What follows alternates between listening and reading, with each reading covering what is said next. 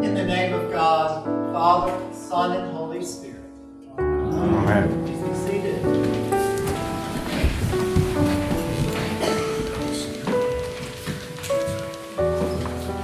It is dangerous to assume.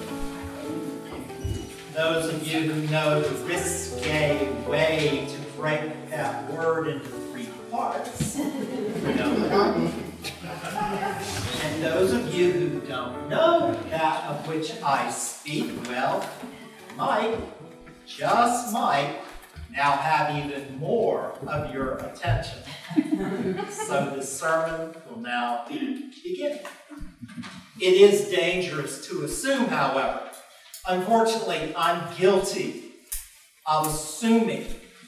What I'm getting at is that I think that you all know what is going on in this brain of mine. I don't know what is going on in this brain of mine, and for good reason. Give me a chance to explain. There used to be this spot in my brain, medically known as a cavernous malformation. It's a spot that's not supposed to be there.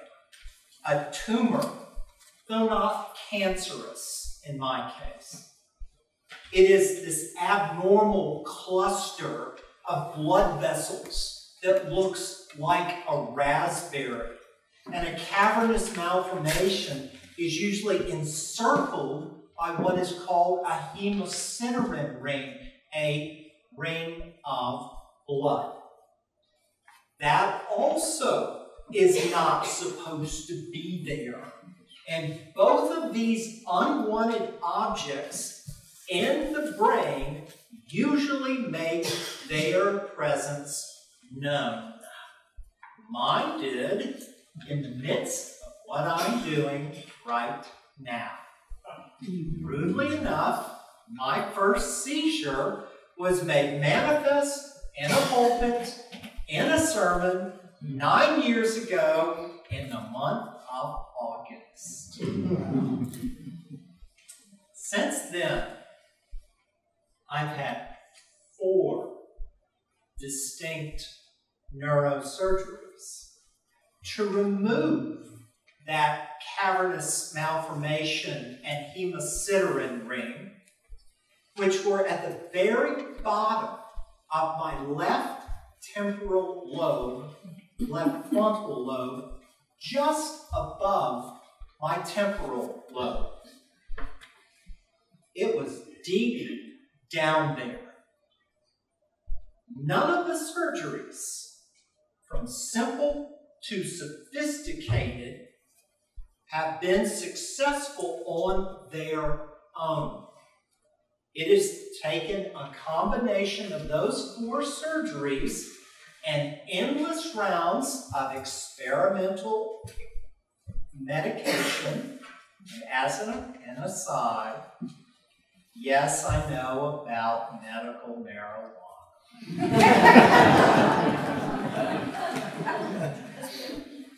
it has taken endless rounds of experimental medication to finally get those seizures somewhat under control. And here's the point. You can laugh all you want. If it ain't working here, it ain't working here. I don't need to give you a description. Use your imagination. so, where am I going with this? Now, St. Paul, in his letters to those infant churches, often use the image of the church being the body of Christ. So, guess what or who is the head of the church? Like many churches, we put that answer in bold print on the back of the bullet. St. Paul writes it this way quote, But speaking the truth in love, we must grow up in every way into Him who is the head, into Christ, from whom the whole body is joined together by every ligament with which it is equipped, and each part is working properly, promotes the body's growth and building up itself in love. I can preach with complete confidence that there's nothing wrong with the head of the church. Ain't nothing wrong with Jesus. Perfect Jesus, nevertheless, chooses to be in a partnership with an imperfect people. Now, I've just survived, I mean, returned from this phenomenon that now appears on the front of t shirts. It's called the world's longest yard sale. I would call it something else.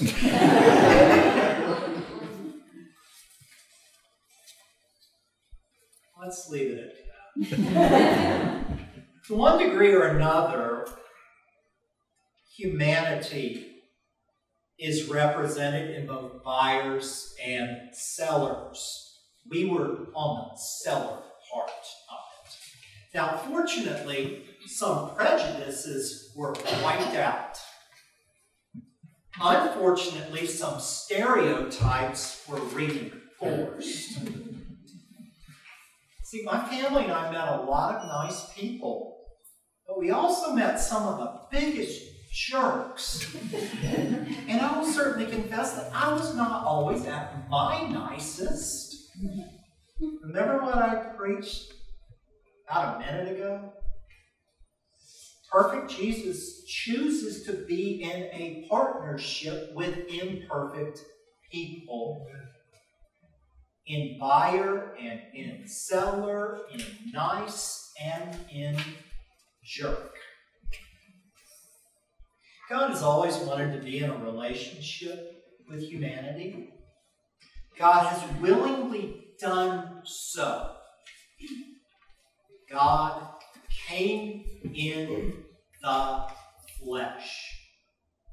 Now think back on the four Gospels Matthew, Mark, Luke, and John are not, not portraying these incredibly mature followers or disciples of Jesus. In fact, they all deserted him when Jesus needed them the most, right before he was crucified. So, and I'm not being sarcastic here. That means that means that there truly is hope for all of us. Because they all began to grow into maturity, but the church tradition has it that it cost them everything including their very lives. And one of Jesus' followers wrote these words that we heard read to us this morning while he was literally in prison. He writes, I, the prisoner of the Lord, beg you to live a life worthy of your calling to which you have been called. Now, I usually don't bring into a sermon something that the biblical scholars wrote in their commentaries. In this instance, however, it is significant because more and more solid scriptural scholars are seeing that this letter to the Ephesians is a circular letter, meaning that it was circulated to other infant churches. It was not exclusively written for the Ephesians. Why? Perhaps these other beginning churches were all having those same kinds of issues. Perhaps we are too. The letter was similarly meant to be read to future churches. Good Shepherd Hayesville, for example. You too have been called by God. So, what does being called by God mean? that is an audacious question. Now, let me respond to preaching about one of my favorite fictional characters, Sherlock Holmes. now, I like that BBC version the best with Benedict Cumberbatch and Martin Freeman. Now, Sherlock Holmes is one of the most brilliant people in the world, a detective who solves crimes through his sheer genius of observing facts and making logical deductions. He's usually right about his deductions on the first go around. Now, he eventually rents a place at that familiar address, 221B Baker Street, London. But he finds himself in the necessity of a flatmate in order to help him pay the rent. And he comes across who he concludes would make a suitable flatmate in Dr. John Watson. Well, they begin to solve crimes together, and it is clear that these two guys have a professional relationship. They solve crimes. Watson finds Holmes literally fascinating, amazing, a genius. But Watson also finds Holmes to be a heartless person. That is putting it mildly. For instance, in one episode, ironically, Sherlock cluelessly and then uncaringly states, Alone is what I have. Alone protects me. In another episode, he coldly declares, Not antisocial, I'm anti idiot. Though Sherlock is a genius, he is so disconnected from reality that you could hardly claim what he does as living. He exists. He exists only to solve crimes. Now, in the famous episode, The Hounds of Baskerville in a pub fire, in a pub the fire, John is trying to help Sherlock work through the experiences of that night where he saw the imaginary count. Sherlock is so discombobulated in his anxiety that he is holding a drink and shaking. So John compassionately tries to calm him down. And Sherlock gives him a stare and John exasperatedly speaks, Well, why would you listen to me? I'm just your friend. Sherlock barks back, I don't have friends. Now, eventually, Sherlock discovers that he does, in fact, need people. He does, in fact, need friends. It's obvious we're not a detective agency here. We are the body of Christ, aka also known as the church.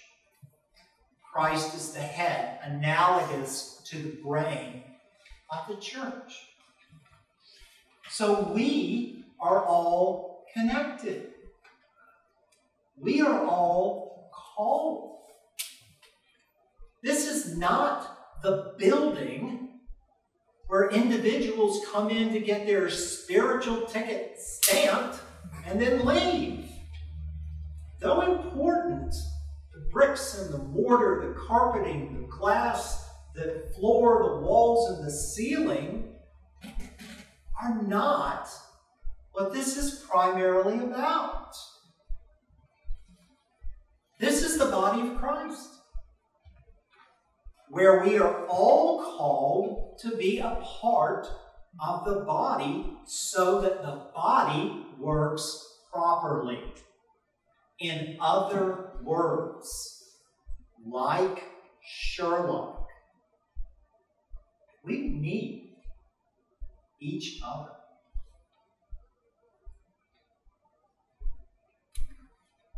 You can take it to a deeper level and more personal. It means that those of us who think of ourselves as more spiritual than others need to come down from our holier than thou throne. Likewise, it means that those of us who feel so unspiritual need to get off of our metaphorical crutch I'm not doing anything because we feel so unworthy and everybody else is so hypocritical. Of course, you're hypocritical. Of course, you're unworthy. Of course, I'm hypocritical. Of course, I'm unworthy. And maybe that is why St. Paul wrote those letters to those first churches. This is not about being super spiritual, it's about this stuff. We all have it. This stuff, flesh. You find it interesting that the images that St. Paul uses in so many of his letters, one of the most popular is the body, flesh. The body is, in St. Paul's language, joined and knit together by every ligament with which it is equipped. Oh, what a challenge to the church that can be, because sometimes we do not all get along. For instance, there are differences from how we interpret Scripture or understand the prayer. Yet working together is different from agreeing on everything all the time. Working together is significant to being a member of the church.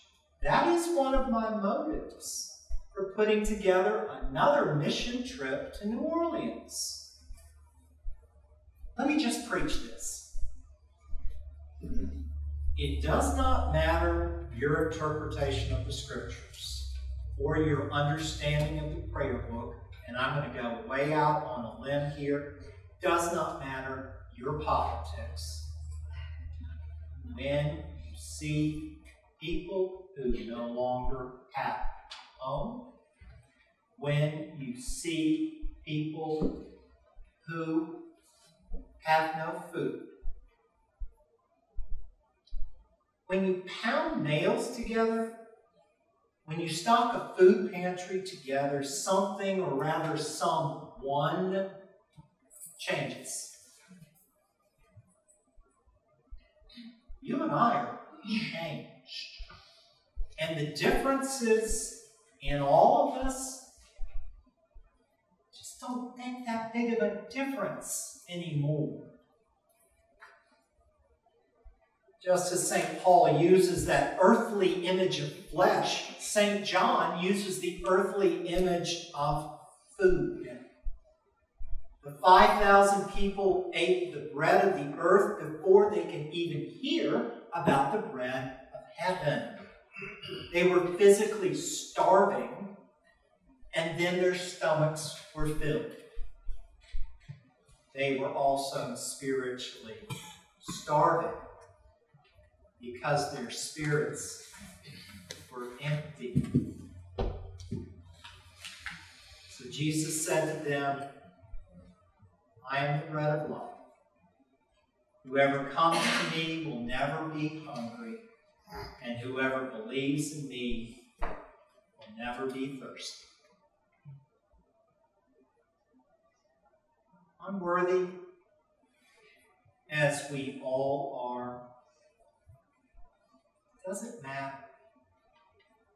Jesus still calls us to be a part of the body Christ, unworthy as we all are, it does not matter. Jesus still calls us to the altar to be fed.